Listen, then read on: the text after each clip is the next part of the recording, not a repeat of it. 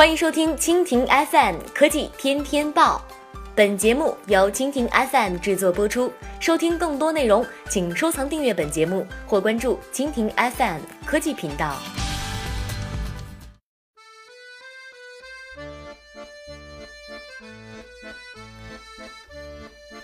据英国《每日邮报》报道，一九八七年，天文学家在邻近的星系中探测到一颗超新星一九八七 A，它比太阳明亮了一亿倍。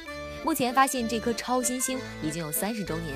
美国宇航局发布最新勘测数据，声称它是迄今四百年以来观测到最明亮的爆炸恒星之一。此次，美国宇航局发布了大量超新星 1987A 的精美图像、定时视频和 3D 模型。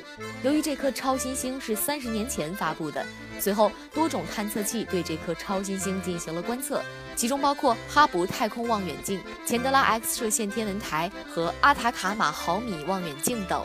美国宇航局指出，超新星 1987A 位于邻近的大麦哲伦星云。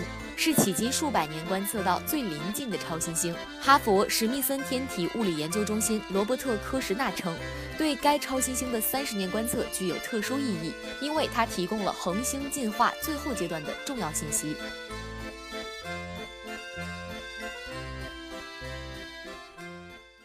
好了，以上就是今天的科技天天报。收听更多内容，请关注蜻蜓 FM 科技频道。